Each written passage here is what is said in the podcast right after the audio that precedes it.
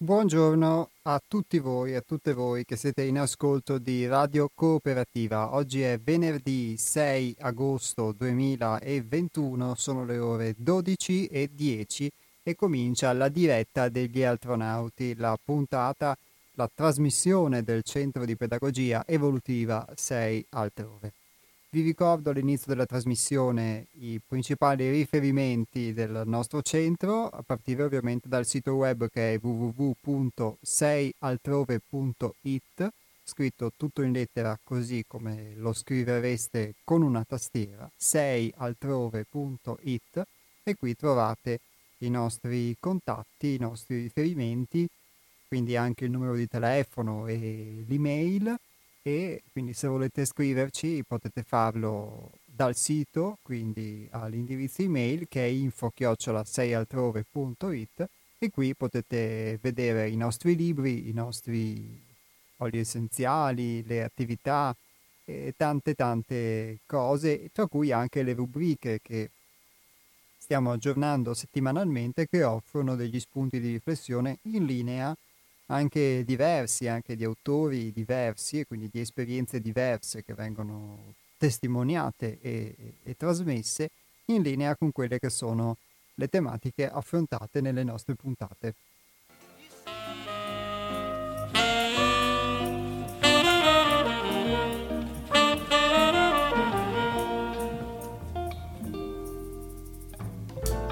Stand next to you, my heart just smiles. I can't say why, but my heart has the truth. E questa di oggi è una puntata eh, più che mai agostana, più che mai estiva, anche se almeno qui dalle nostre parti un po' quella che è la classica affa di agosto sembra aver dato un po' una tregua. Molti di voi forse saranno in giro, qualcuno sarà invece a casa perché forse in ferie o non al lavoro, e questo darà una possibilità in più di ascoltare il nostro messaggio. Oggi vi leggerò un testo che poi insieme commenteremo, eh, commenterò in parte alla luce dell'esperienza del gruppo Altrove, di cui posso farmi portavoce sempre filtrandolo ovviamente attraverso quella che è poi la mia esperienza vissuta e personale, e dando spazio alle vostre telefonate. Telefonate che si potranno fare allo zero quattro nove otto otto zero novanta venti, ripeto questo numero, lo zero quattro nove otto otto zero novanta venti, per poter offrire una propria impressione o eventualmente fare delle domande in base al testo che viene letto e con gli argomenti che verranno sviluppati quindi nel corso della trasmissione. Oppure un altro numero per interagire con la diretta è il tre quattro cinque diciotto novantuno sessantotto cinque, ripeto anche questo tre quattro cinque diciotto novantuno sessantotto cinque, che offre la possibilità di scrivere un messaggio che quindi può essere letto poi dalla conduzione. Ba ba ba ba.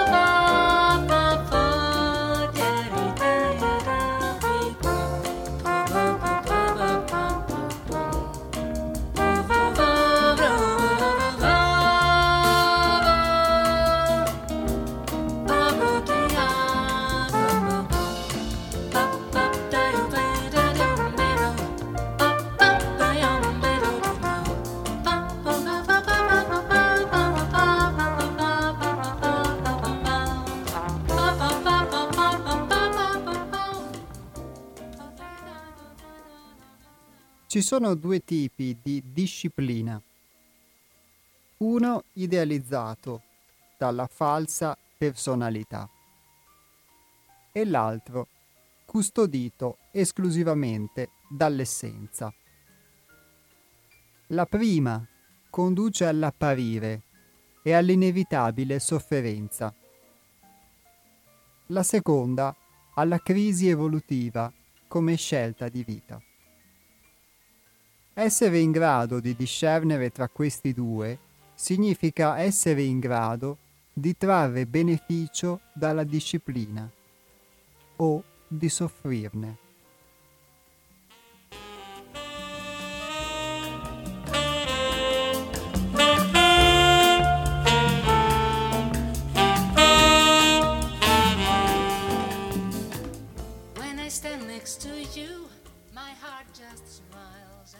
La disciplina, in virtù della falsa personalità, è un'imposizione, una richiesta fatta il cui beneficio è solo quello di alimentare un falso senso di autostima, o al contrario un senso di colpa e disistima. Alimentare il giudizio di come si è migliori o peggiori degli altri, di come sarebbe se avessi questo o quest'altro. Queste tendenze esteriorizzanti non aiutano alcun processo a beneficio dell'intuizione o della crescita, ma staticizzano la giustificazione dell'io nelle sue poliedriche e illusorie manifestazioni.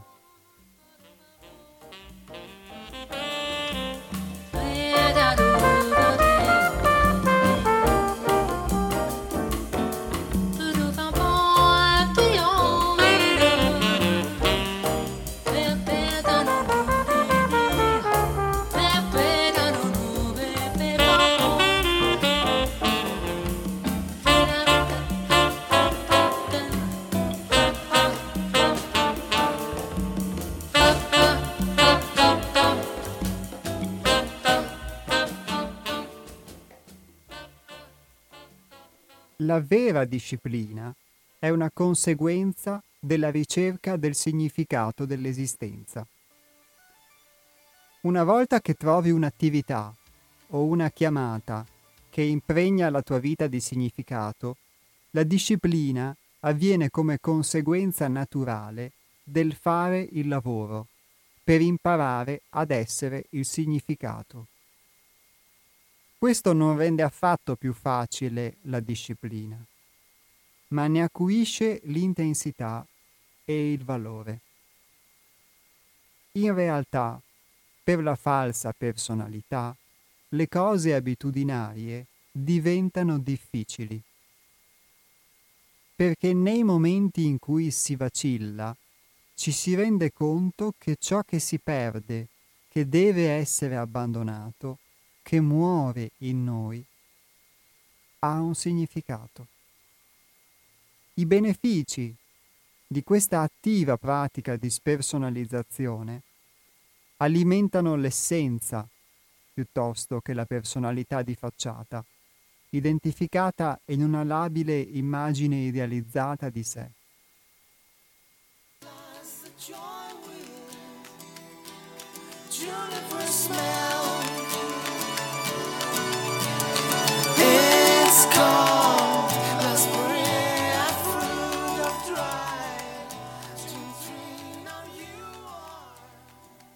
Il nostro lavoro non va fatto perché ci viene detto di farlo, ma perché dà un senso alla nostra vita.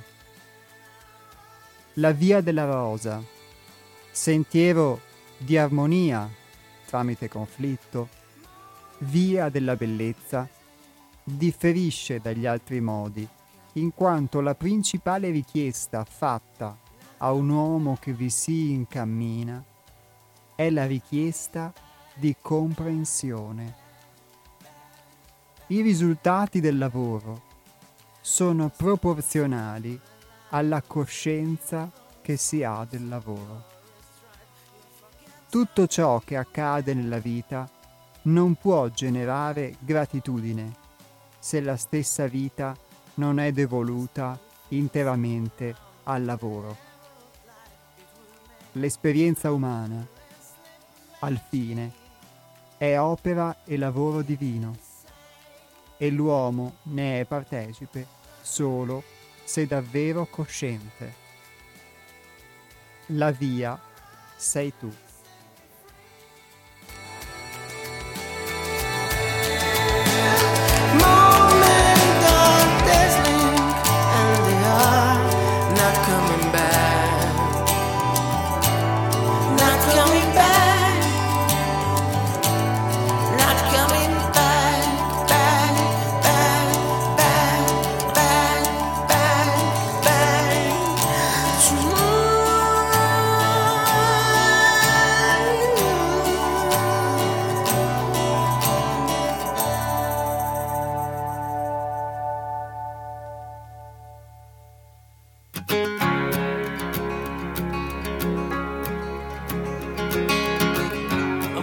wanna tell you that I love you, if that's okay, if that's okay. I'm kinda scared that I have left it a bit too late, a bit too late. I didn't think that far ahead and that was wrong, so please don't go. Please don't go. I have to tell you that I need you. If that's okay, if that's okay.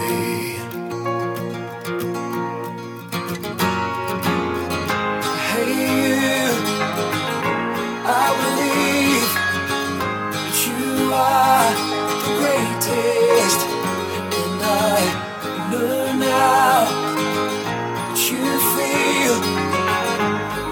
Down, but I'm desperate, 'cause I know now, I know now, I know now, I know now, I know now, I know now, I can do better this time.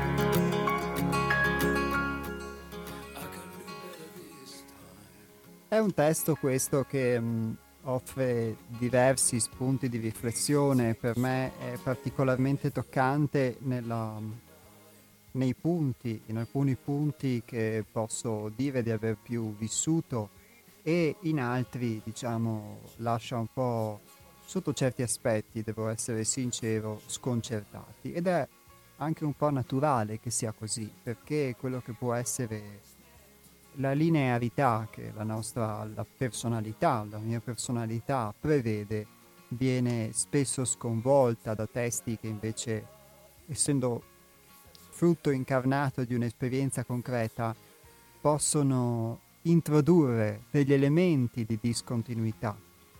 E sono elementi di discontinuità che eh, molto spesso, proprio presi dalla nostra linearità, vorremmo tendere a, a girare, a levigare, a uniformare, a conformare, a non vedere, a eliminare, ad abbattere, ad anestetizzare, a disinfettare, a sradicare, perché nella nostra linearità c'è un... c'è una forma piatta, o comunque c'è una forma prevista, e tutto quello che in qualche, in una misura o in un'altra contrasta con questa linearità, con questa nostra forma, viene visto come un ostacolo. Immaginiamo un po' il fatto di poter invece, in quello che è un percorso, uno strumento di, di crescita, di crescita di conoscenza, che però ogni volta che conosci è un buttare via qualcosa, o è un rivedere qualcosa che prima davi per scontato e che oggi invece viene meno. Quindi è come un po' un togliere de tante basi, un togliere tanti veli. Se eh, l'irregolarità, la diversità o la particolarità sono costitutivi di questo percorso, sono costitutivi di questa spoliazione, hai voglia di poter aggirare.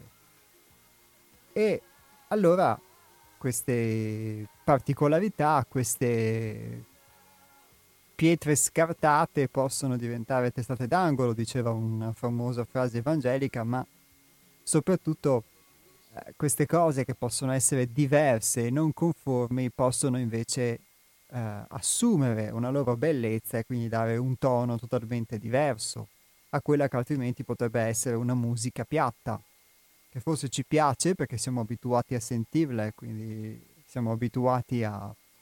Eh, ormai il nostro orecchio si è abituato e quindi ricerca questo sottofondo, però di fatto è sempre quella, è sempre la stessa, e non ha altri apporti. E in questo quindi un elemento importante eh, è quello della disciplina. E qui per disciplina ovviamente è chiaro, perché a meno che non si parli di discipline scolastiche, e quindi sai, la matematica è una disciplina eccetera, o di discipline sportive, quindi diventa una disciplina, diciamo, eh, non so, il pattinaggio, eccetera, eccetera, allora sono varie discipline.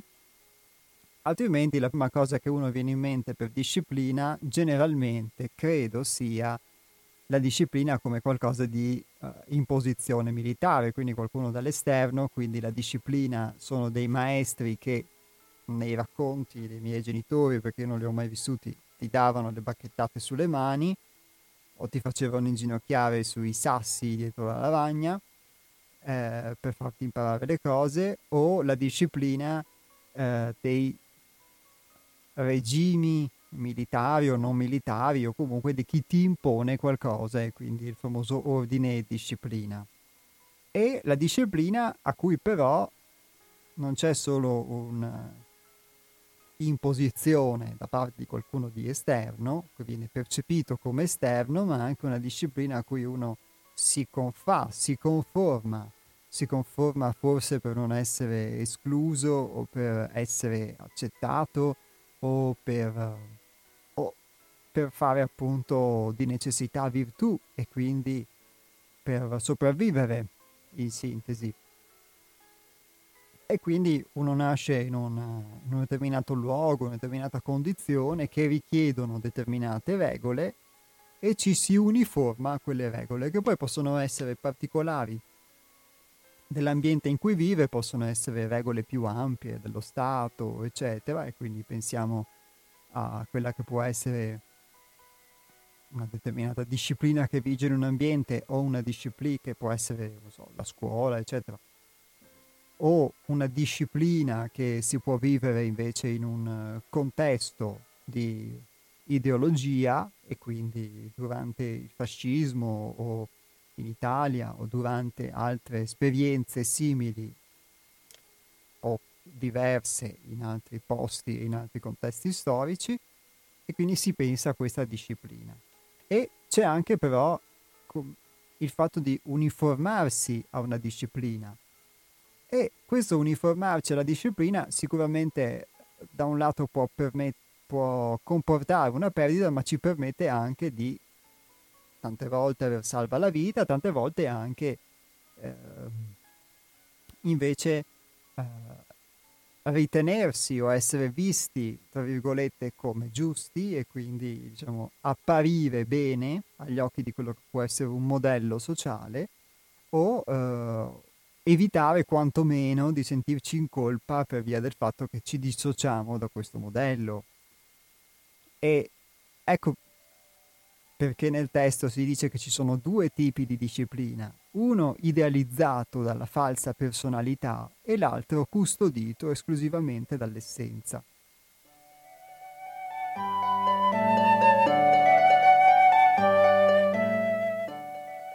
Ma di questi uno conduce all'apparire alla sofferenza inevitabile e invece il secondo alla crisi evolutiva come scelta di vita. Essere in grado di discernere tra questi due significa essere in grado di trarre beneficio dalla disciplina o di soffrirne.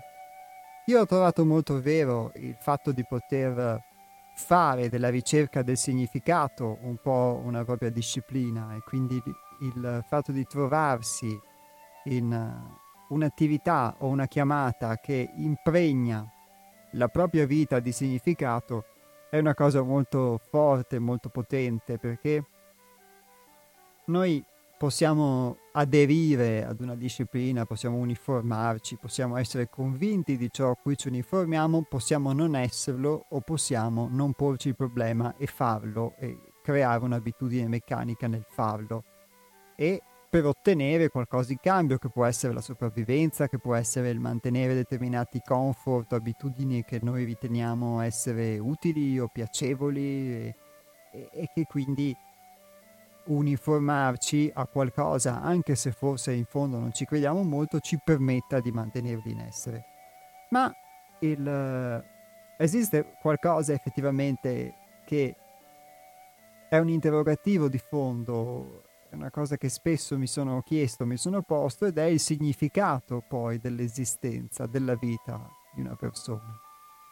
Perché noi si può vivere delle vite, e si vive una vita e si vive uno standard di vita e ognuno vive il suo, ma grosso modo con sfaccettature diverse, emozioni diverse, esperienze diverse, lingue diverse, ognuno vive la propria, quantomeno nel proprio mondo, perché poi io non sono mai stato in Africa o in Asia, non, sicuramente conducono una vita che per certi aspetti basilari può essere simile, ma non posso dire di come vivono gli africani o gli asiatici, perché direi qualcosa che ho potuto vedere attraverso la tivù o, o leggere.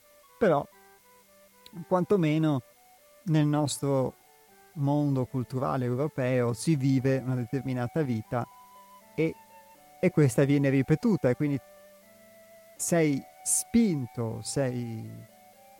Eh, vedi il fatto che le persone vivano una vita o che la vita si vive attraverso le persone e di fatto ti chiedi qual è il senso, qual è il significato di condurre una vita che può essere nel modello standard, il fatto di studiare, lavorare o senza studiare, lavorare direttamente, fare una famiglia o fare dei figli o senza la famiglia o senza i figli, ma comunque in ogni caso seguire un determinato standard di vita e poi dietro non comprendere il significato, il senso di questo, e invece potersi arricchire di un significato e poter fare di questo significato che pian piano può emergere eh, il senso della propria vita e quindi quello che ci muove anche nel disciplinarci a questo è qualcosa di sicuramente... è qualcosa di diverso, è qualcosa di più autentico, è qualcosa di... che ci apre verso... verso un mondo diverso, che poi qui può essere definito, come viene definito in questo caso, è la via della rosa, la via della bellezza, che differisce dagli altri modi in quanto la principale richiesta fatta a un uomo che vi si incammina è la richiesta di comprensione. Certo, la comprensione poi è un, una cosa a parte, cioè nel senso di cui forse poter parlare in un secondo momento della puntata di oggi e, e intanto dare spazio alle telefonate per poi toccare anche questo tema che è un tema che in altri modi abbiamo già affrontato nel corso delle nostre puntate. Apro quindi le telefonate, se qualcuno ha qualcosa da aggiungere il numero è lo zero quattro nove otto otto zero novanta venti.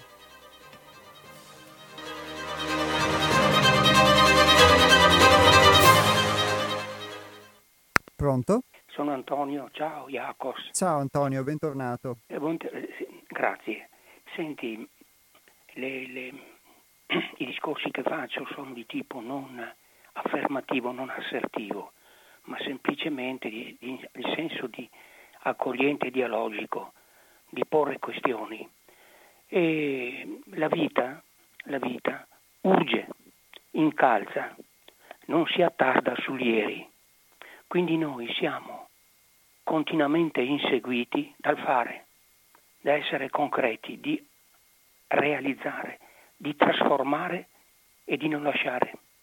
Una, un ascoltatore eh, la volta precedente o, o, o qualche, aveva fatto un discorso che io condivido, dice di fronte alla polarità che Jacopo pone, dice il superamento di titesi, tesi e antitesi, il superamento, la sintesi sta nel, nel, nel, nella, nella, nella creatività, nella creazione. Eh, per esempio le musiche che tu metti, spesso metti musiche che fanno riferimento a delle voci splendide, eh, de, della musica celtica, irlandese, inglese, poi altre volte hai messo il jazz. Insomma, mo, ecco, tutte queste questi brani stupendi che metti sono, sono, qualcuno dice, sono le orme del sacro, le orme del mistero, è un qualcosa che ci supera. Quindi aveva ragione quell'ascoltatore che dice non vale definire, definire, inchiodare la farfalla nella, nella, nella bacheca dell'ont, dell'ont, dell'ont, del, sì, del ricercatore. Dice perché le definizioni sono momentanee, sono, sono delle classificazioni, hanno un senso di utilità. Per, per.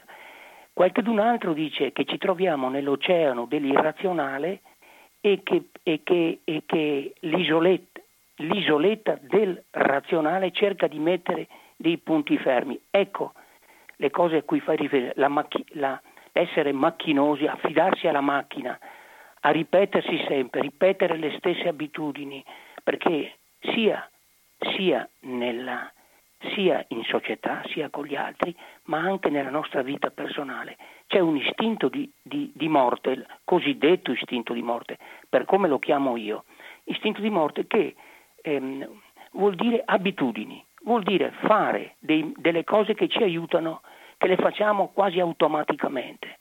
Poi c'è, irrompe l'istinto di vita che dice non basta, abbiamo una cosa che spinge, spinge ad andare, l'essere umano che non è un animale stab- non è un animale stabilizzato, non è mai definitivo, oscilla sempre intorno a un baricentro che non c'è, è la nostra libertà. Ecco, tutta questa, questa, questa continua eh, questa bipolarità, da un lato l'identità statica, da un altro lato l'identità dinamica, il trasformarsi continuo. Qualcuno dice che la nostra vita biologica, è morto un amico l'altro giorno mio e, e mi sono chiesto questa morte, è la morte del bios, della vita, della vita biologica. Qualcuno dice invece che finita è una prima tappa, perché poi c'è la seconda tappa, almeno per come ce la raccontiamo, non siamo in grado di dimostrarlo. C'è una seconda tappa che invece è l'esistere per sempre, una specie di, di, di, di prima ta- una trasformazione. Quindi le cose che tu poni sono veramente legate alla nostra, alla nostra esperienza quotidiana. E, e ti ascolto per questo, ascolto e anche assento gli altri volentieri, perché mi aiutano a, a riflettere su chi sono, C- cosa sto a fare qui, per cosa sono venuto qui. Destino cinico e baro, è il caos, che cos'è? Come mai ci sono, sono qui che parlo con te e parlo con gli altri? Ecco, eh, ciao Iacos. Grazie Antonio. Ti ringrazio molto per eh, lo spirito con cui ascolti la trasmissione, come dichiari e ti confessi, credo sia uno spirito molto bello ed è anche questo il senso, il significato della trasmissione. Pronto? Eh, ciao, sono Enrichi. Ciao Enrichi. Io come al solito adoro la concisione. Un tizio settecento anni fa circa ci ha detto: fatti non foste per vivere come bruti, ma per seguire virtute e canascenza. Questa è la risposta, è già stata data settecento anni fa. Non riesco a capire chi si allambica ancora il cervello. Ciao. Grazie Enrichi.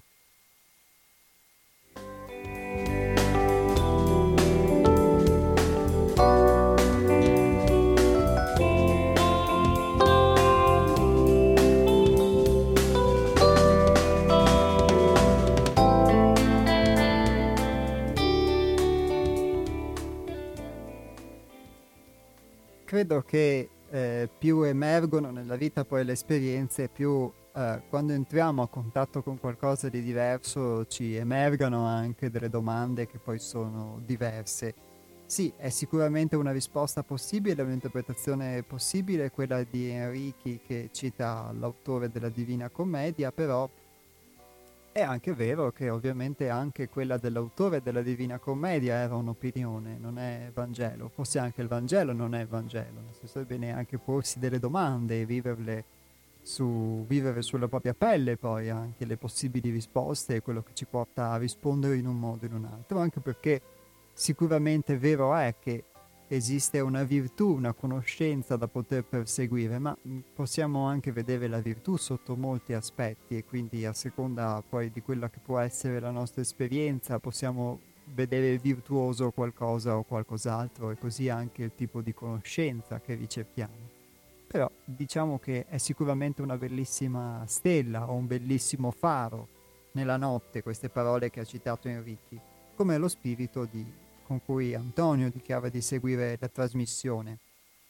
Tra l'altro, questo spunto che Antonio dà dell'istinto di morte e dell'istinto di vita è uno spunto che secondo me entra proprio in corrispondenza, in risonanza, in analogia con quello che eh, è il testo che abbiamo letto, ovvero di questi due tipi di disciplina, una disciplina idealizzata dalla falsa personalità con cui però si può eh, ottenere qualcosa, quindi si accetta un'imposizione o ci si conforma a, a delle cose, a uno, a un, uno standard di vita, ad un modello, però lo si fa comunque per ottenere o a, ancor più senza consapevolezza o senza coscienza, e invece Eh, qualcosa che ci permette invece di, anche attraverso la sofferenza che può pervenire dal dover lasciare andare tante cose che crediamo vere o tante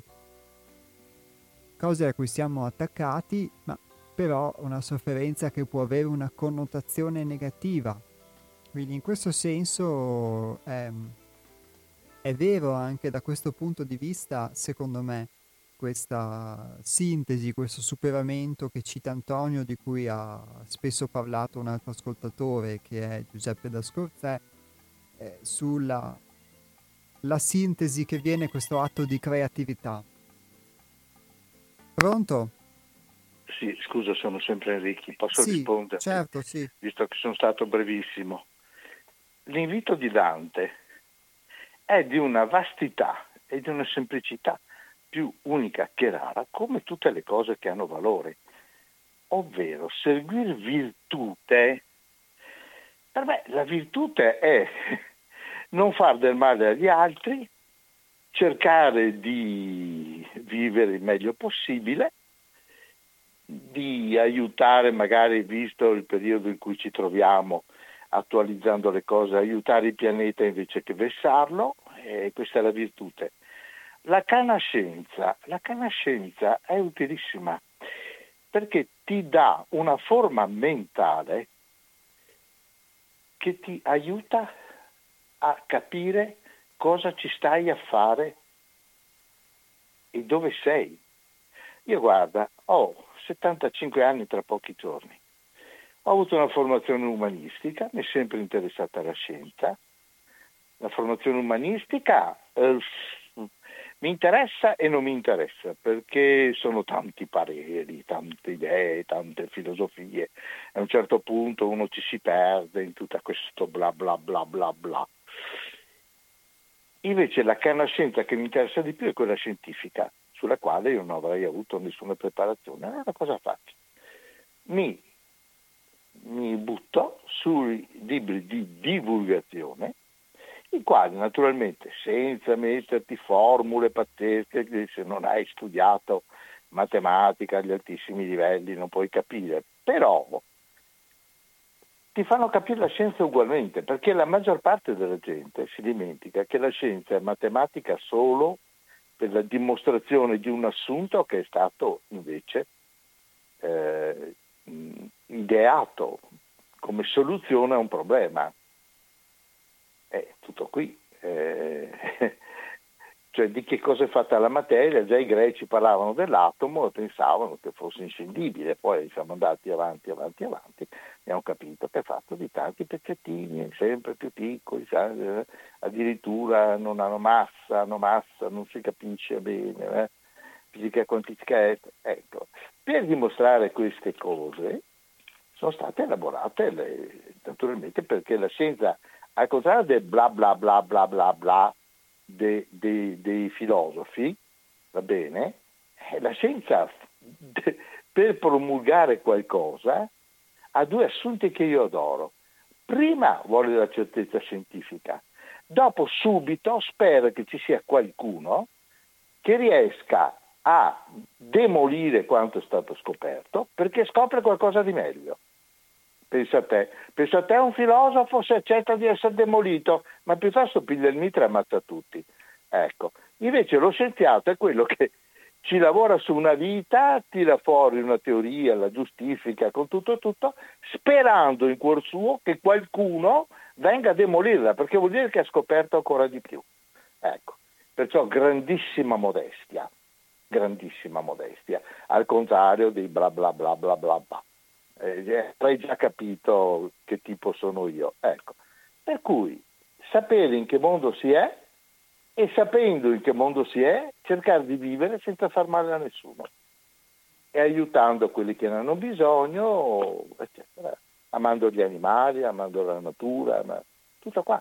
Questo è il significato della nostra vita, perché se non metti queste due cose, come giustamente diceva il precedente ascoltatore, è il caos, cioè siamo nati per caso, due persone si volevano bene, si sono unite e tu sei nato.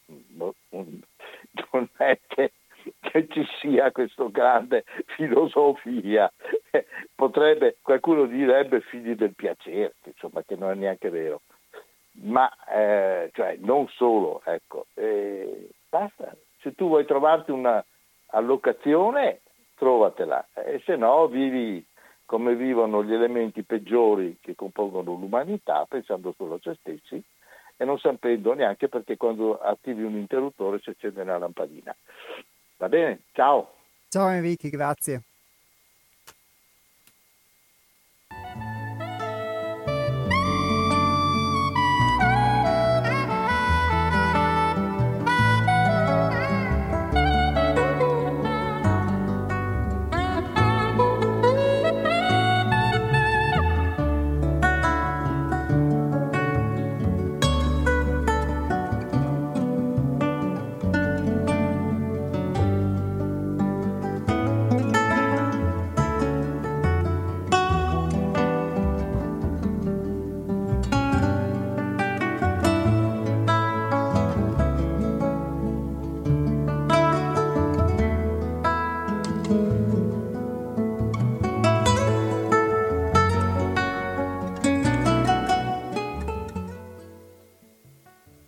Beh, è molto bella mh, questa cosa che spinge Enrico a preferire la scienza alla filosofia. Poi non so se tante volte gli scienziati in questo senso siano anche filosofi, per come lui lo definisce, però in ogni caso questo, mh, la ricerca che può portarci a scoprire delle cose e poi essere addirittura, come dice lui, lieti che queste cose portino ad una comprensione più ampia e che poi siano esse stesse rimesse in discussione dalla stessa comprensione più ampia, e quindi il fatto di scoprire delle cose sempre nuove che ci aiutino ad ampliare il nostro punto di vista e quindi a demolire quelle precedenti è una cosa in cui eh, mentalmente mi riconosco molto, è anche molto bello e, e poi eh, applicato applicato a se stessi.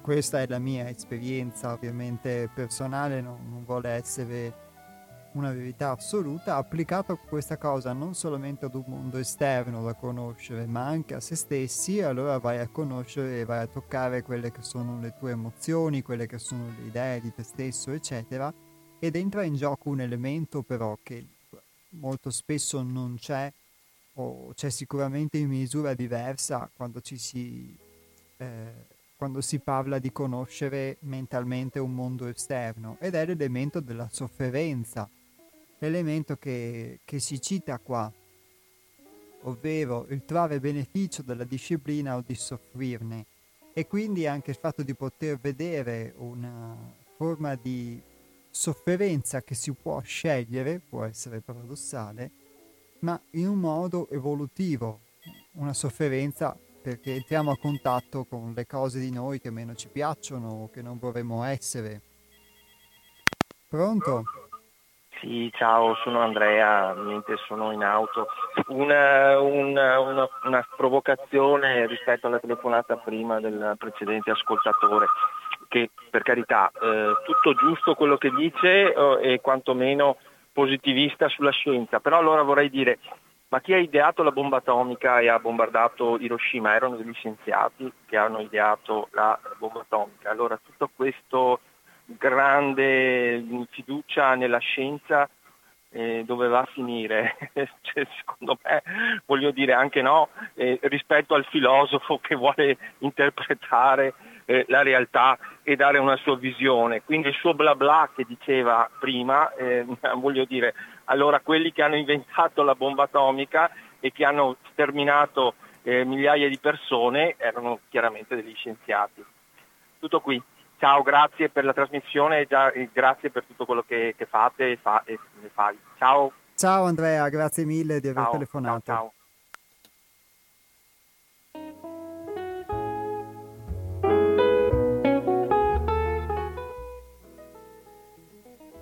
Pronto? Pronto, ciao Jacopo. Ciao Nick. Ciao, ciao, ciao. Eh, ti ringrazio per la trasmissione precedente che abbiamo toccato la provenienza, identificarsi e il verbo nominare. E il verbo nominare la provenienza, sì. Noi abbiamo una tonnellata necessità appartenenza terrena, nessun vivente è generato in questa terra, sicuro. Se gli chiedi la distinzione tra arte e la scienza, rimanerai deluso, perché viviamo ancora nel mondo sensibile. Il mondo sensibile non produce il pensiero, i versi proprio sull'immagine, che producono credenze e sono convinti. È inutile che puoi avvicinare una ente, perché dire che ha un corpo fisico e si chiama umano è troppo difficile. L'arte, per esempio, è medicina. Se gli chiedi un medico, qualcuno si separano, dice no, sì, maggior parte dicono è una scienza. La maggior parte dicono che devi ragionare con la testa, la maggior parte dicono che lascia che il cervello pensa per sé, sensazioni, non esiste, le tre sensazioni che producono il pensiero, il pensatore va in ferie, perché lascia il cervello a sinistra o a destra che è più veloce di lui perché ha un movimento milioni al secondo di neutroni e ti porteranno un giorno neurologia. La fisica quantistica, l'hai sentito mi sembra? Possiamo curare con la fisica quantistica, ma la natura non permette tutti i movimenti quanto una vibrazione incolpabile. E il primo movimento lo dice la parola, un quanto. Come fa a curare? Che non è né particella elementare, non è niente niente. Chi è energia che governa tutte le energie? Per esempio il nostro corpo fisico è fatto di energia, di atomi, di robe qua. Non sapevo che un atomo può intervenire e dire intelletto che io posso fare quel che voglio. Dimmi un medico che conosce da dove viene prodotto l'emozione. quaranta anni di medicina. Cura. Il pensiero da dove nasce? Perché stanno facendo strage qua, i nostri figli poveretti, no? Pensi con la testa. Quando siamo arrivati qua non sono stati, abbiamo origine terrena, il corpo fisico non c'entra niente. Quando lasceremo il corpo fisico, cosa rimane? Porto il cervello con me, un primaio di psicologia, porto il cervello con me. Come si fa a curare una cosa che è al di là del tempo e dello spazio? Come si crea il tempo? Quando arriviamo qua deve essere un posto che ci ospita, no? Che si chiama la materia. Non sapevo che materia è superiore da intelligenza. Allora la natura non esiste delle cose. Scienza studia la realtà immobile che non muove. È importante, ma è al di là del tempo e dello spazio. Non è quel che noi tocchiamo, vediamo i nostri cinque sensi, no? Ti può curare senza nessuna medicina, eh? L'ho fatto sulla mia esperienza davanti a tutti. Lo so che sto subendo cose che te non puoi immaginare, no? Pochezze, roba da ridere. Arrivato intelligente, però è bravo, è buono, ma rompe i coglioni. Quando ti vicini a dialogare con una creatura, ma stavo scherzando. Hai parlato di inconscio collettivo? Dimmi qualcosa che è scoperto da trentamila anni. Prendi per esempio i scienziati migliori che sono in NASA. Per curiosità devi dire cosa avete scoperto.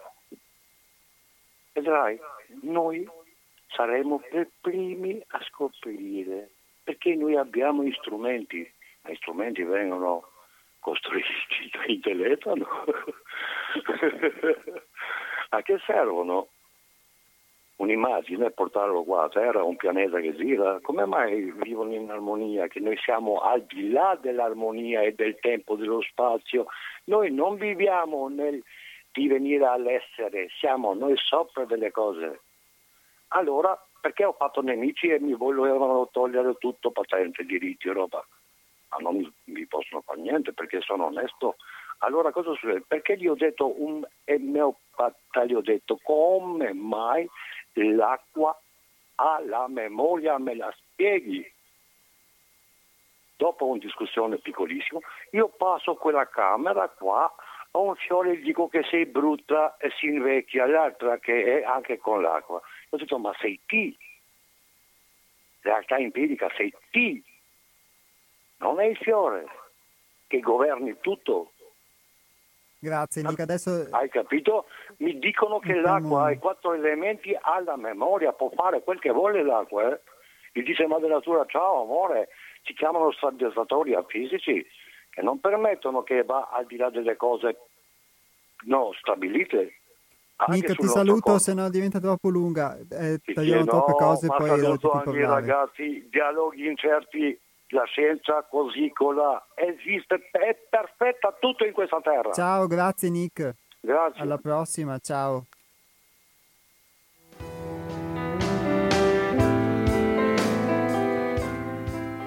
Allora, si parlava di emozioni e quindi Nick ha, ha citato l'aspetto della memoria dell'acqua, no? Uno, non so se l'ha fatto volontariamente, ma per analogia è successo, quindi è interessante questa cosa che riporta Nick, che è una cosa che a livello scientifico è stata dimostrata da Masaru Emoto e da molti altri, quindi è anche una cosa abbastanza nota ormai da diversi decenni, eh, il fatto che l'acqua possa prendere una memoria e quindi a seconda di una di fatto emozione che viene cristallizzata, di cui si informa l'acqua, poi l'acqua acquisisce una memoria, quindi la stessa cosa eh, vale indubbiamente anche per noi, per la nostra acqua, per le nostre emozioni.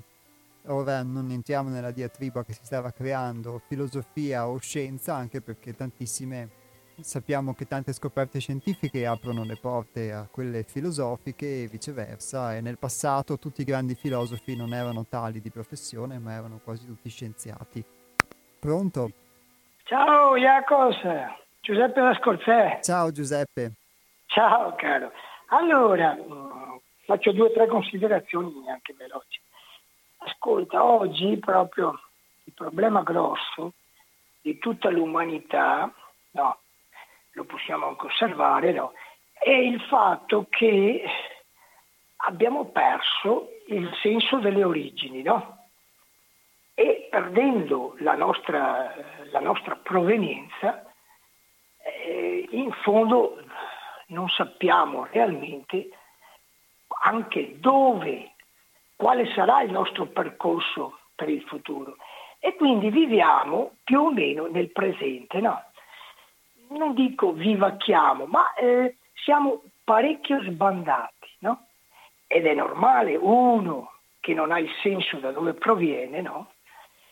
Sì, certo, la scienza ti dice che milioni di anni fa e tutte queste storie qua, chiaramente, però dopo ti entrano nel sentimento queste cose nella maniera più assoluta, chiaro, uno non va a pensare che eh, due, dieci, undici milioni, venti milioni di anni fa era così o colà, no?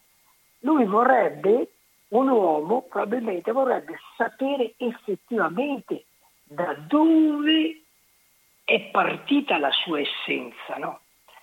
Cioè eh, quella che noi oggi eh, vogliamo chiamare l'uomo nuovo. Ma per, per il fatto che noi vogliamo questo uomo nuovo, un seme deve essere partito dal passato. Come fa a diventare un uomo nuovo se non ha assolutamente niente? Quindi vuol dire che questo uomo nuovo, no, in pratica potrebbe essere stato seminato in tempi antichissimi, no? E il senso della vita, allora cosa diventerebbe? L'evoluzione. Eh, chiaramente, no? È chiaro che è l'evoluzione. Quindi ha senso tutto, il, il, il, come si dice, eh, quello che viviamo sulla Terra ha un senso, anzi addirittura si dovrebbe perfino pensare che la Terra è l'elemento che dà la possibilità, la Terra nel senso di, con tutti i suoi regni, no? Dà la possibilità all'uomo di evolversi. E cosa ha fatto la scienza? A un certo punto ha proprio negli ultimi due secoli studiato questo e siamo arrivati a dei grandi risultati, hm? siamo arrivati a dei grandi risultati, no? Fino ad arrivare a dire che noi proveniamo dalla scimmia, no? E ci siamo fermati là, no? Ora io non voglio entrare in questo discorso. Se abbiamo fatto tutto questo progresso lungo il tempo, no? E sappiamo che abbiamo degli esseri inferiori a noi, no? Che partono dalla cell- dalla, l- dall'elemento unicellulare per arrivare fino agli animali più evoluti e dopo arriva l'uomo, no? La domanda è, perché non, non voglio entrare in queste teorie, eh, non lo puoi fare per telefono, la domanda è, ma si blocca l'evoluzione? Ah, deve venire proprio un, un, un interesse. Allora, le, le, ciò che ora ci pone la scienza e ci spinge la scienza, a, a quale evoluzione ci sta spingendo? Ad una evoluzione meccanica. Ah, come? La natura ha impiegato milioni di, di, di, di, eh, di anni per portarti a questo livello e io dovrei in un prossimo futuro, già lo si vede, no? Diventare sempre più, non dico un robot, ma robotizzarmi, cioè nel senso che sempre più meccanismi esterni devono entrare dentro il mio organismo. E io devo sempre più affidarmi a robot esterni. Ma potrà essere questa la vera evoluzione, eh, diciamo l'evoluzione che troverà l'uomo nuovo? Troverà il nuovo robot probabilmente, ma non l'uomo. Quindi sono domande veramente fondamentali questi. Uno si potrebbe chiedere, ma siamo arrivati agli animali superiori, siamo arrivati all'uomo? E qual è la prossima tappa? Questa sarebbe la domanda. Deve essere un qualcosa, un qualcheduno che è superiore all'uomo odierno. Ti ringrazio, ciao, buona trasmissione. Grazie a te, Giuseppe.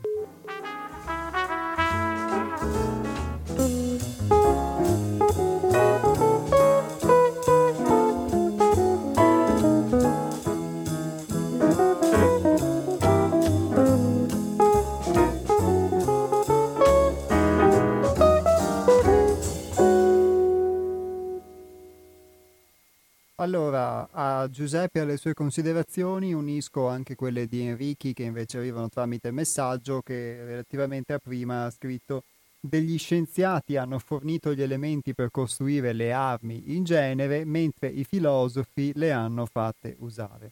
Ovviamente credo che ci sia un punto comune, non è questione di parteggiare per qualcuno o qualcun altro, se no si crea questa dualità.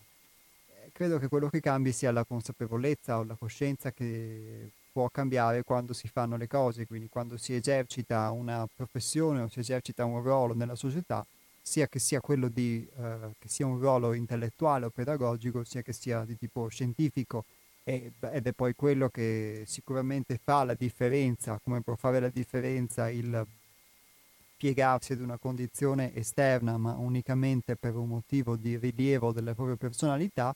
E quindi per uno scienziato o per un filosofo anche ripudiare quelli che sono i propri ideali pur di uh, ottemperare ad un dovere oppure di avere un riconoscimento sociale, o viceversa invece di farlo con consapevolezza anche qualora questo dovrebbe, dovesse comportare una perdita di quelli che sono dei possibili benefici, o una perdita di benefici anche alla propria immagine talvolta anche di poter sperimentare il contrario, però di essere coerente con quello che è il proprio principio interiore.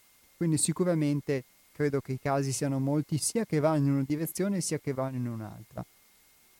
E è molto, è molto bello il, l'interrogativo che si pone Giuseppe, il fatto che l'uomo nuovo possa essere in qualche modo stato già seminato, essere qualcosa, almeno così ho capito, che può nascere, quindi, perché eh, questa cosa può valere anche dentro di noi, e quindi il fatto che tutto ciò che siamo in potenza, che tanto forse l'abbiamo anche detto nel corso della trasmissione, possa sbocciare, possa eh, quindi possa essere già un seme al nostro, al nostro interno, dentro di noi, che può esprimersi, e basta trovare il terreno giusto, le condizioni giuste, oltre che poi poterlo, poterne seguire la crescita, poterlo nutrire. E, il, e poi la domanda, ovviamente, che...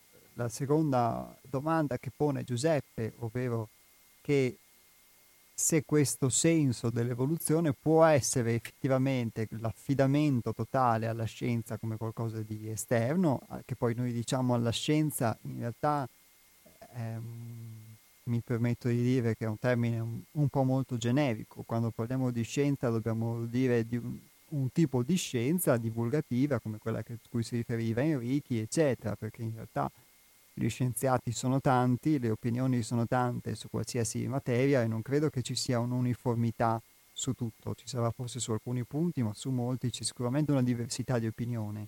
Credo che forse le scienze siano, le opinioni degli scienziati siano tante come le lingue nel mondo, forse di certo non parliamo un'unica lingua.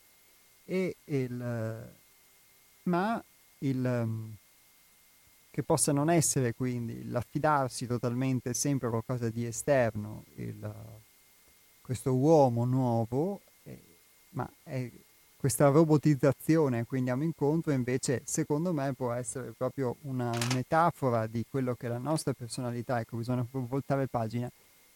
Uh, una metafora di quello che è la condizione della nostra personalità, quindi spinta ad affidarsi sempre più a cose, cose esterne, e sempre meno invece a quello che è l'intuizione, a quello che è l'interiorizzazione. Qui, infatti, si dice anche che eh,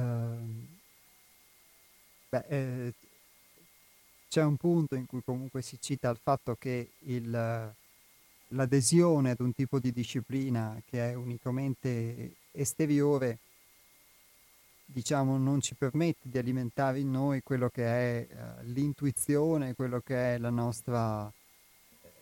Ecco, non va a beneficio dell'intuizione o della crescita, ma staticizza la giustificazione dell'io nelle sue poliedriche e illusorie manifestazioni.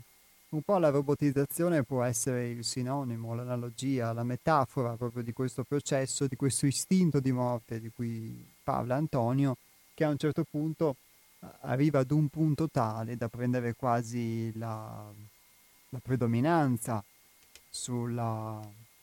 sulla nostra vita, o a mostrarsi predominante sulla nostra vita, e quindi l'unica vita possibile diventa una vita filtrata, anestetizzata da questo istinto di morte, che passa attraverso a questo istinto di morte e si conforma a questo istinto di morte. Oppure può essere invece qualcosa di totalmente diverso. Anche qui sta a noi la, la scelta.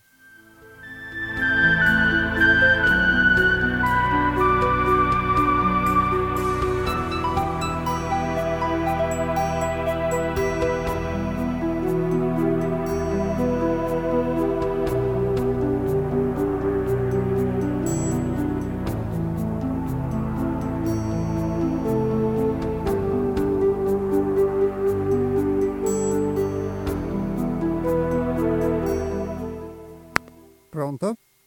Ciao, sono Dennis. Ciao Dennis. Ascolta, sai, eh, saluto anche tutti quelli che ascoltano.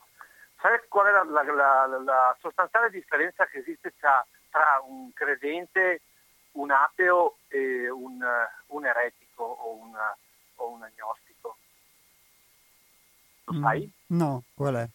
La differenza è che eh, sia l'ateo che il, che il credente credono.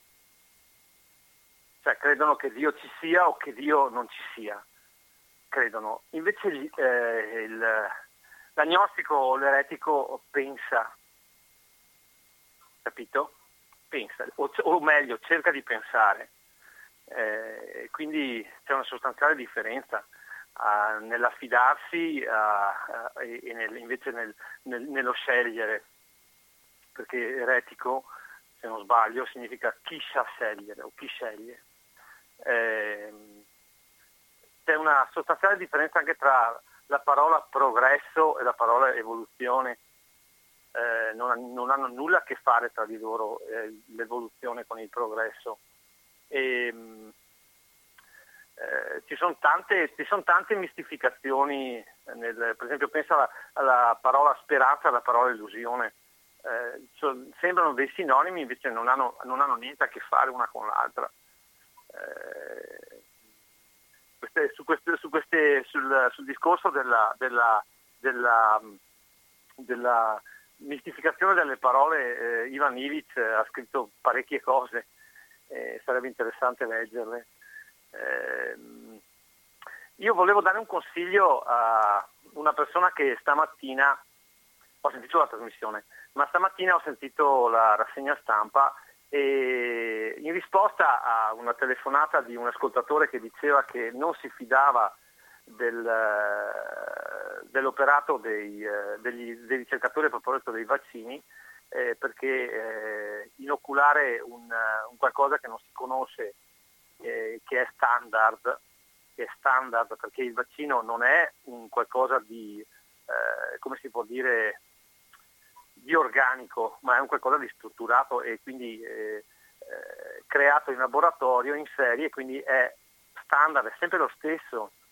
Eh, inoculare in un corpo, eh, che è un, in un organismo, un qualcosa di tra virgolette meccanico, è molto rischioso dal mio punto di vista. Siccome eh, la, la, il nostro corpo è l'unica proprietà che noi possediamo e abbiamo il diritto di dominarlo, il nostro corpo, abbiamo il diritto e la, anzi la necessità di, di dominare il nostro corpo, dominare in senso buono, insomma, non, non nel senso di, di, di, eh, di usare il proprio corpo, in, po- in poche parole. E quindi eh, dava dello spocchioso a, a, a, all'ascoltatore precedente che diceva appunto che lui non si fidava di, di farsi inoculare un qualcosa di eh, sconosciuto all'interno della, della propria proprietà, insomma, tra virgolette. E quindi eh, consiglio un, un libro che ho trovato l'altro giorno, eh, un libro molto vecchio del ventuno, se non sbaglio, non l'ho sotto mano, per cui ricordo soltanto il titolo, che è Il medico di se stesso, che parafrasa un po' quello che dicevano i greci, no? Dicevano medico, impara a curare te stesso. A proposito di quello che dicevi all'inizio, parlando di, di eh, parlavi di non, non di educazione ma di disciplina, ecco, eh, e a proposito di quello che ho detto già parecchio tempo fa, a proposito di educazione, eh, la, la, sempre a proposito della, della differenza sostanziale che esiste tra la parola, tra il senso della, della, della, della parola educazione e quello che, che implica, o che, quello che è insito nella, nel, nell'istruzione. Voglio ricordare semplicemente una cosa a proposito dell'operato degli scienziati. Eh, l'eroina è stata sintetizzata per la prima volta nel milleottocentonovantasette dalla Bayer e dal milleottocentonovantotto fino al millenovecentoventisette eh, gli scienziati, o meglio dire i medici americani, americani lo hanno prescritto come farmaco ai propri pazienti insieme alla morfina e all'oppio. Non so se siano di, da considerarsi dei criminali, però hanno creato un mercato per la Bayer che tuttora funziona, e però non, non so quanto bene abbia fatto ai pazienti o agli, ai clienti di questi signori. Ti saluto, buona giornata. Ciao Dennis, buona giornata anche a te.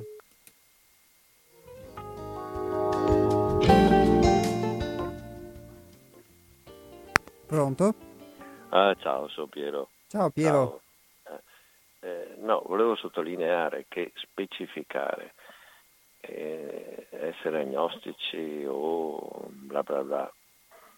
Questa specificazione che, non so, in terza media la, la maestra, la professoressa lì, l'insegnante, diceva che con la riduzione francese c'era il deismo, cioè non è che da un dogma passi a un altro dogma, Dio esiste, Dio non esiste, in modo così abbastanza semplicistico, tu credi in Dio, non mi puoi dimostrare che esiste, io non sono credulone, non posso dimostrare a te che Dio non esiste. Perciò, voglio dire, eh, la cultura spesso, la vera cultura è quella che mm, unisce, non divide. La falsa cultura è quella che divide, la paccotaglia, secondo me. Difatti essere così pignoli e andare sulla filologia, sul, sulla struttura della parola, del senso, sulla sintassi, bellissimo, dare, dare cittadinanza alla parola con rigoroso eh, spiegazione, perché noi viviamo una continua truffa dialettica, cioè noi eh, abbiamo radio, televisione ci, e ci propinano concetti che lì per lì, eh, come andare al circo, quando vedi il gioco delle tre carte, ti portano, postulano delle, delle, delle metafore che non hanno niente a che vedere con, con, con, con la realtà, con la logica. Io l'unica cosa in cui credo abbastanza è la, la logica matematica, cioè il triangolo A sta alfa come B sta beta, cioè uno si studia Euclide, cioè il, il ponte dopo centinaia di anni, il ponte che vorrebbero, quella barzelletta del ponte, comunque i, i carichi, perché non collassi, li fanno ancora in Newton, decanewton, cioè da lì non si scappa. La filologia della parola, se tu sei agnostico, se tu sei quasi, vabbè, e, e, ma, ma alla fine, cioè, dove vuoi andare a parare? Perché se volessimo dare cittadinanza a... gli algoritmi li usano solo nei computer per fotterci e mai faranno un programma con l'algoritmo, con l'equazione letteraria. Cioè io adesso sto parlando, cioè, è una sciocchezza avere un computer oggi che mi ascolta e quando ho finito la telefonata mi dice ma quante puttanate hai detto Piero? Perché? Perché devo avere rigoroso logica di quello che sto dicendo, seguendo un certo concetto, una frase con un senso compiuto. Cioè noi spesso, e forse anch'io, ma, ma, magari io lo faccio in buona fede, il dramma è che politici, amministratori, giornalisti, conduttori lo fanno proprio perché sono i lacchè di un sistema.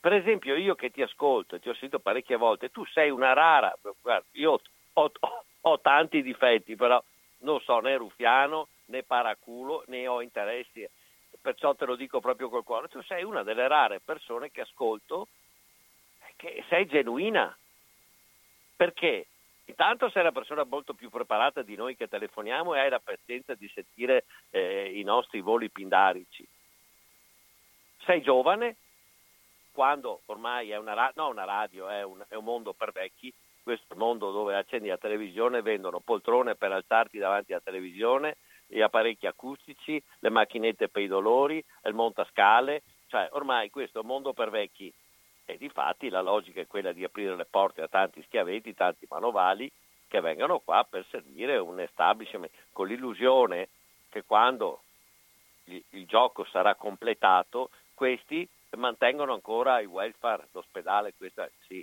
crediamoci. Quello che comunque volevo completare, se volessero un algoritmo che verifica il ragionamento che fa una persona, il politico, il conduttore, eh, eh no, cioè te, te, te, te lo vedi un conduttore la mattina che comincia a dire minchiate, bim bum bam, bim bum bam, e, e questo gli dice, ma che, che stai dicendo? Oh, ruffiano, fai, sei ruffiano di... Io ho sentito uno che addirittura, ho sentito la mattina uno che ha detto il povero Tabacci eh, che viene preso di mira.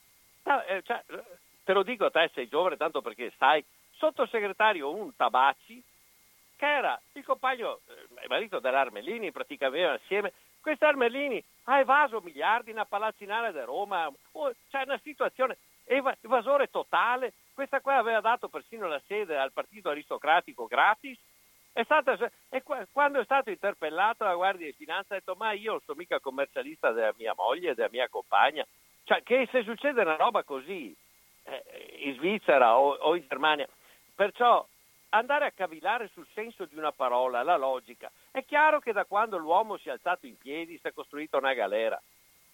Noi dagli animali dobbiamo solo che imparare. Cioè, ho visto un documentario sui lupi in Mongolia, facciamo vedere, no, questi studenti laureati, professori che andavano dai contadini mongoli per, eh, per le coltivazioni, per contenere i lupi, ha creato solo danni. Perché se questi grandi professori con sta grande dialettica avessero veramente la, la, la, la, la, la, l'intelligenza, la capacità, eh, avessero le palle, ma questi non andrebbero dalla moglie in farmacia o, o nello studio del notario, cugino, figlio, figlio notaio, medico, dentista. No, si butterebbero nel mondo e avrebbero le royalty, perché sei un intelligentone e inventi qualcosa di utile. Qualcosa di... No, sono tutti dentro le, le corporazioni protette, i numeri chiusi, le, le, le cose farlocche per infinocchiare il popolo.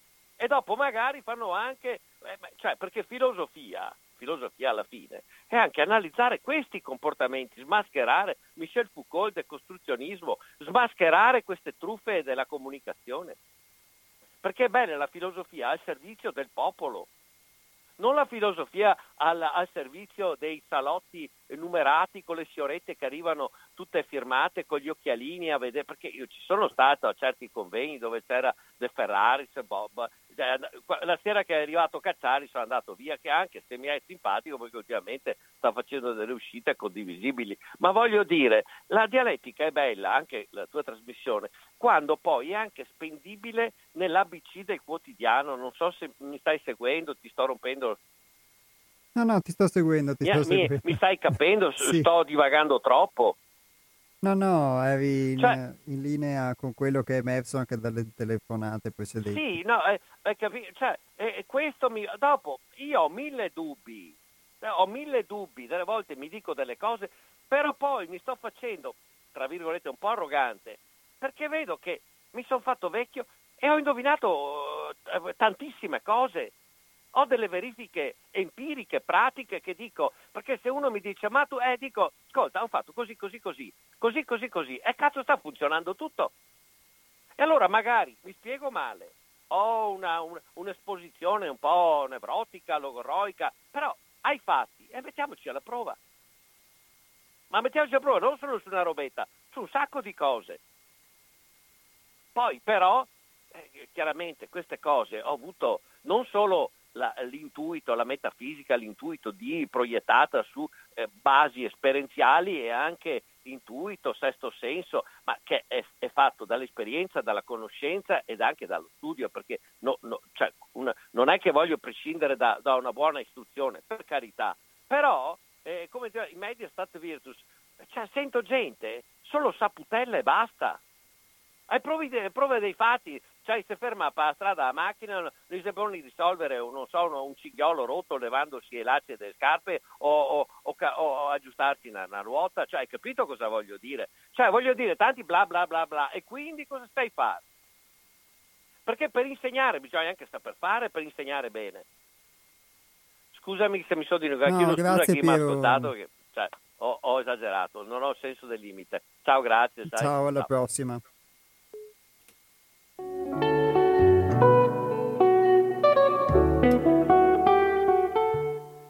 Pur con uno spirito un po' polemico, però molte delle cose che ha detto Piero credo siano condivisibili, quantomeno alla luce della mia esperienza sono condivisibili. Eh, è vero che per eh, saper insegnare bisogna saper fare, io ne ho un, un esempio davanti tutti i giorni, e quindi sicuramente quello che ho, di cui ho potuto trarre beneficio molto da questo esempio è del comprendere eh, poi sotto vari livelli come... Eh, non sono quello che credo di essere, quindi in realtà ringrazio Piero per uh, la genuinità che può vedere, e sicuramente questo è lo spirito che anima la trasmissione. Allo stesso tempo però poi eh, su molte cose uh, anch'io credo di sapere quando non so, e poi è sempre effettivamente alla prova della vita che si può imparare. Ringrazio comunque per i suoi spunti Piero, è indubbiamente vero che la filosofia non è solo un allambiccamento mentale, come diceva Enrichi, ma deve potersi prestare poi a, ad, una, ad una forma di servizio nel porre delle domande, che è quello che diceva all'inizio anche il nostro amico Antonio, nel porsi delle domande che poi siano non solo per sé ma anche degli spunti per gli altri. E poi c'è sicuramente un ulteriore livello, per quello che, che mi riguarda, che ho potuto sperimentare, che è non solo il fare filosofia, quindi utilizzando quelli che sono dei pensieri eccetera, dei testi, degli spunti, delle verità, per porsi delle domande sul mondo, mentre ovviamente c'è un tipo di filosofia che è quella che diceva ehm, Piero, chiaramente, che si conforma, perché quello che vale per noi esseri umani vale anche per i filosofi sedicenti tali, che sono esseri umani anche loro, anche se hanno più conoscenze mentali, ma non, non cambia nulla, del conformarsi, in questo caso ad un potere eccetera, ripudiando la propria coscienza, la propria verità. Esiste un ulteriore livello, come vi dicevo poi, che è sicuramente quello poi del poter sperimentare su se stessi se le convinzioni che si hanno sono vere oppure no, e nel poter eh, le cose anche che si vedono vere poi metterle in pratica nella propria vita. E questo è una cosa che poi diventa il significato del lavoro, un po' il significato dell'esistenza a cui secondo me si accennava nel brano, si, che si, si diceva nel brano. E questa è la cosa poi che, che fa la differenza, quindi riuscire a mettere effettivamente in pratica quello che si dice. Io ringrazio tutti voi per i vostri spunti, vi segnalo che eh, la prossima settimana, quindi il, il prossimo venerdì, che sarà il tredici di agosto, la trasmissione non andrà in onda in diretta, quindi potrete comunque collegarvi alle dodici su Radio Cooperativa e riascoltare una replica degli Astronauti. La diretta invece tornerà il venerdì successivo, venerdì venti agosto, come sempre dalle ore dodici alle ore tredici e trenta, e sul nostro sito sei altrove punto it, tra le varie cose, potete anche, potete anche ascoltare il, i nostri podcast oppure scaricarli. Quindi ciao a tutti, grazie, e ci risentiamo in diretta prossimamente. Buon Ferragosto!